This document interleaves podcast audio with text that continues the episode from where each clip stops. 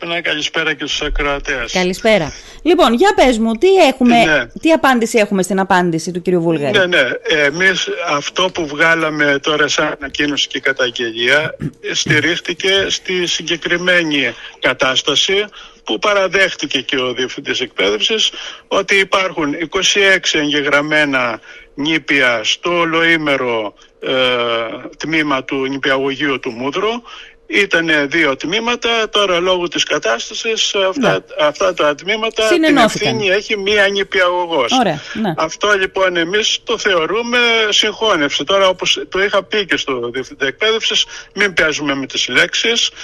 Συνένωση, συγχώνευση, είναι αυτή η πραγματικότητα. Από τη στιγμή λοιπόν που είναι 26 εγγεγραμμένα νήπια, άσχετα το αν κάποια είναι άρρωστα και δεν παρακολουθούν κτλ, είναι και όχι και μόνο στο νόμο, αλλά και παιδαγωγικά, ας πούμε, επιβάλλεται να υπάρχει και δεύτερη νηπιαγωγός, να είναι δύο τα τμήματα. Γι' αυτό και εμείς αυτό που ζητήσαμε με την ανακοίνωσή μας ήταν άμεσο διορισμό δεύτερης αναπληρώτριας νηπιαγωγού, να καλύψει το κενό το λειτουργικό που υπάρχει προσωρινά μέχρι να γυρίσει η συναδέλφισσα, ναι, από την άδεια που έχει. Να ρωτήσω το εξής. Είπε ο κύριος Βούλγαρης εχθές ότι δεν είναι συγχώνευση, γιατί συγχώνευση ουσιαστικά αναφέρεται όταν μιλάμε για τη συγχώνευση σχολείων, και επίσης είναι φορτισμένη αρνητικά, γιατί σημαίνει ουσιαστικά μείωση των οργανικών θέσεων, κάτι που δεν συμβαίνει στην προκειμένη περίπτωση. Αλλά αυτό που κατάλαβα να λέει ο κύριος Βούλγαρης, Κώστα,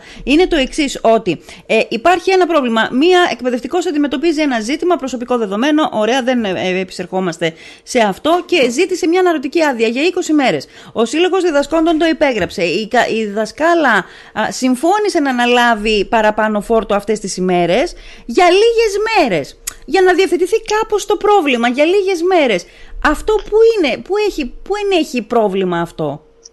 Ναι, τώρα βέβαια το λίγες μέρες είναι σχετικό, ας πούμε. 20 μέρες δεν είναι λίγες. Και ξέρουμε ότι και από την νομοθεσία ή από την πρακτική του και το Υπουργείο χρόνια τώρα, πάνω από 15 μέρες αν λείπει συνάδελφος εκπαιδευτικός σε άδεια, πρέπει το Υπουργείο να στείλει αναπληρωτή. Και ο αναπληρωτής δεν είναι για να καλύπτει μόνιμα κενά. Σε αυτό γίνεται και ολόκληρη κόντρα του κλάδου, της Ομοσπονδίας με το Υπουργείο, ναι, ότι οι αναπληρωτές είναι για να καλύπτουν προσωρινά κενά και όχι μόνιμα κενά. Ο νόμος τι λέει? Αναπληρωτής έρχεται για να καλύψει προσωρινά κενά. Ο νόμος λέει ότι όταν υπάρχει κενό πάνω από 15 μέρες πρέπει το Υπουργείο να στείλει αναπληρωτή. Αυτό. Ναι. Με αυτή την νομοθεσία λοιπόν πάμε εμείς τόσα χρόνια τώρα. Τώρα αν αλλάξαν την νομοθεσία δεν μας το έχει πει κανείς πάνω σε αυτό. Με βάση αυτό λοιπόν βγάλαμε την ανακοίνωση και είπαμε ότι πρέπει να έρθει αναπληρώτρια νηπιαγωγός να καλύψει το κενό. Βγάλατε μια ανακοίνωση για την οποία δεν ξέρετε αν ισχύει αυτή η νομοθεσία ή αν έχει αλλάξει κάτι στην νομοθεσία. Όχι, ξέρουμε ότι ισχύει αυτή η νομοθεσία. Και λέμε ότι αν έχει αλλάξει, δεν μας το είπε κανείς, ούτε. Άρα, αφού δεν μας το είπε κανείς, δεν έχει αλλάξει. Ισχύει αυτό. Ναι. Αυτό λέμε. Ναι. Από αυτή την άποψη, λοιπόν, να ρωτήσω ότι κάτι. Να έρθει η δεύτερη αναπληρώτρια νηπιαγωγός. Χωρίς να πούμε παραπάνω για το θέμα το συγκεκριμένο, θα επανέλθει, πότε θα επανέλθει η νηπιαγωγός, ξέρουμε? Αυτό δεν το ξέρουμε. Από αυτή την άποψη λοιπόν εμείς λέμε ότι πρέπει άμεσα να έρθει αναπληρώτρια νηπιαγωγός, και όταν επανέλθει, όποτε επανέλθει, αυτή η αναπληρώτρια μπορεί να καλύψει ή τα πρωινά τμήματα, τα οποία τα πρωινά τμήματα είναι και εκεί πάνω από 20 νηπία.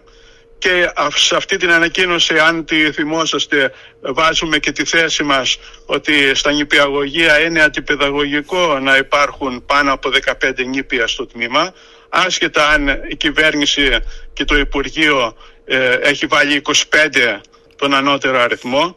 Εμείς το θεωρούμε αντιπαιδαγωγικό και το λέμε στην ανακοίνωσή μας. Άρα θα μπορούσε να καλύψει και τα πρωινά τμήματα ή να καλύψει κενό σε άλλο νηπιαγωγείο που θα προκύψει από άδειες. Ακούσατε και τον Διευθυντή Εκπαίδευσης που είπε ότι αυτές οι άδειες εμφανίζονται σε όλη τη διάρκεια της χρονιάς. Μπορεί τώρα, ας πούμε, μια συνάδελφος να επανέλθει, θα πάρει άλλη συνάδελφος άδεια.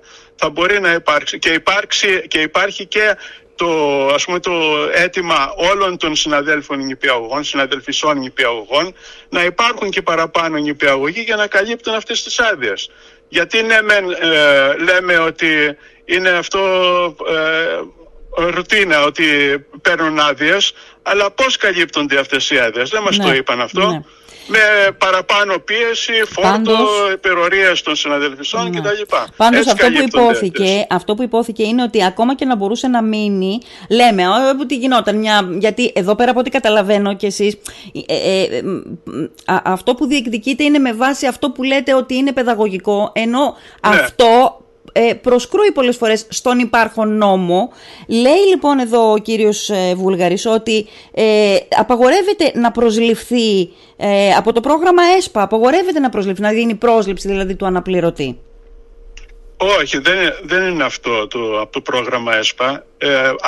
Πρόγραμμα ΕΣΠΑ προσλαμβάνονται αναπληρωτές, αλλά τα τμήματα, ότι μέχρι 25 πρέπει να είναι ένα τμήμα, αυτό λέμε ότι είναι αντιπαιδαγωγικό. Εμείς λέμε ότι πάνω από 15 νήπια θα πρέπει να σπάει το τμήμα, να έχει το πολύ 15 νήπια το ένα τμήμα, και όχι 23 και 24 και 25 και 26 νήπια. Αυτό λέμε εμείς. Ωραία, ευελπιστώ να γυρίσει η εκπαιδευτικός να γυρίσει η εκπαιδευτικός Κώστα. Πρώτα απ' όλα να είναι καλά η γυναίκα στην υγεία της. Είμαι σίγουρη ότι δεν της πολύ αρέσει κιόλας αυτή η συζήτηση τώρα που γίνεται με αφορμή τη δική της. Δεν μιλάμε για την εκπαιδευτικό που λείπει τώρα. Μιλάμε για το υπάρχει ένα 26 εγγεγραμμένα νήπια, τα οποία έχει ευθύνη μία νηπιαγωγός. Και πρέπει να πάει δεύτερη αναπληρώτηρη. Αυτό μιλάμε τώρα. Αυτό είναι άσχετο με την νηπιαγωγό που λείπει. Ωραία. Γιατί, ας πούμε, είναι άρρωστα τα παιδιά, 5-6 παιδιά. Αν μεθαύριο, που αυτό ευχόμαστε όλοι, και εκπαιδευτικοί και γονείς, όλα τα παιδιά είναι υγιή, είναι καλά, και πάνε και τα 26 παιδιά. Πώς θα τα βγάλει πέρα η μία νηπιαγωγός? Εκεί είναι. Ας μας απαντήσουν σε αυτό το ερώτημα. Ναι, αλλά και η άλλη νηπιαγωγός δέχτηκε με την προοπτική αυτή, ότι μπορεί να είναι 26 κάποιες στιγμές τα παιδιά. Το δέχτηκε. Από ό,τι ξέρω, από ό,τι είπε ο κύριος Βούλγαρης, και ο Σύλλογος Διδασκόντων και η προϊσταμένη και η εκπαιδευτικός το δέχτηκε. Έτσι είπε τουλάχιστον ο κύριος Βούλγαρης. Έτσι είπε, αλλά δεν νομίζω να είναι έτσι. Πρέπει να ρωτήσετε την ίδια νηπιαγωγό που έχει αναλάβει. Εσείς δεν την έχετε ρωτήσει? Εμείς αυτό που ρωτήσαμε την νηπιαγωγό που έχει αναλάβει το ολοήμερο δεν δέχεται. Δεν δέχεται αυτό, λες. Εντάξει. Ναι, μάλιστα. Ωραία. Κώστα. Επίσης, πριν κλείσουμε, να πω σε σχέση με αυτά που είπε ο Διευθυντής Εκπαίδευσης, ότι ο Σύλλογος έχει κάνει 15 καταγγελίες και δεν είχαν αποτέλεσμα κτλ. Δεν είναι έτσι. Έχουν αποτέλεσμα οι καταγγελίες.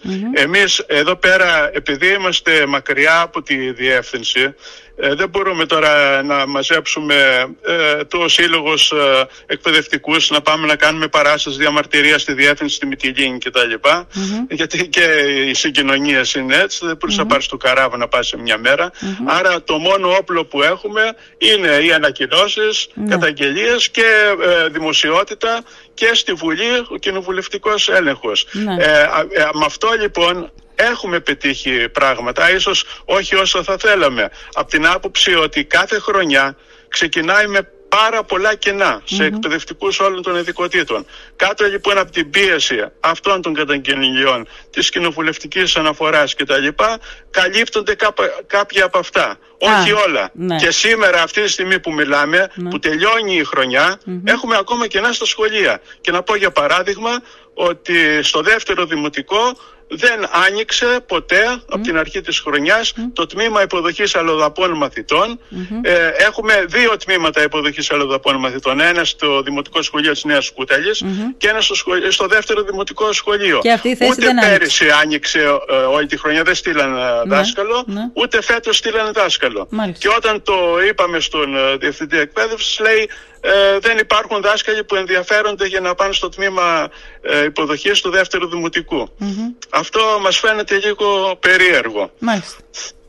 Ωραία. Από αυτή την άποψη λοιπόν λέμε ότι εμείς θα συνεχίσουμε να διεκδικούμε ό,τι καλύτερο και για τους εκπαιδευτικούς και για τα παιδιά και για τους γονείς, να υπάρχει πραγματικά δημόσια και δωρεάν εκπαίδευση με πλήρη καλυμμένα όλες τις θέσεις και όλα τα κενά στα σχολεία. Ναι. Τώρα αυτό είναι και 30 η ώρα και εσύ και εγώ συνεννοηθήκαμε ότι θα κλείσουμε. Αλλά αυτό όταν τα ακούω το δωρεάν εκπαίδευση πραγματικά μου σηκώνει την τρίχα κάτι, γιατί μόνο δωρεάν δεν είναι. Μόνο δωρεάν δεν είναι η εκπαίδευση. Πραγματικά δεν υπάρχει. Έτσι. Αυτό λοιπόν παλεύουμε να υπάρξει, ας πούμε. Γιατί το έχουν καταργήσει όλες οι κυβερνήσεις. Εμείς όμως λέμε ότι δεν παρετούμαστε. Θα παλεύουμε συνέχεια για να υπάρχει αυτή η δωρεάν εκπαίδευση. Κώστας, σε ευχαριστώ πάρα πολύ. Καλό μεσημέρι. Και εγώ ευχαριστώ, Δέσποινα, επίσης.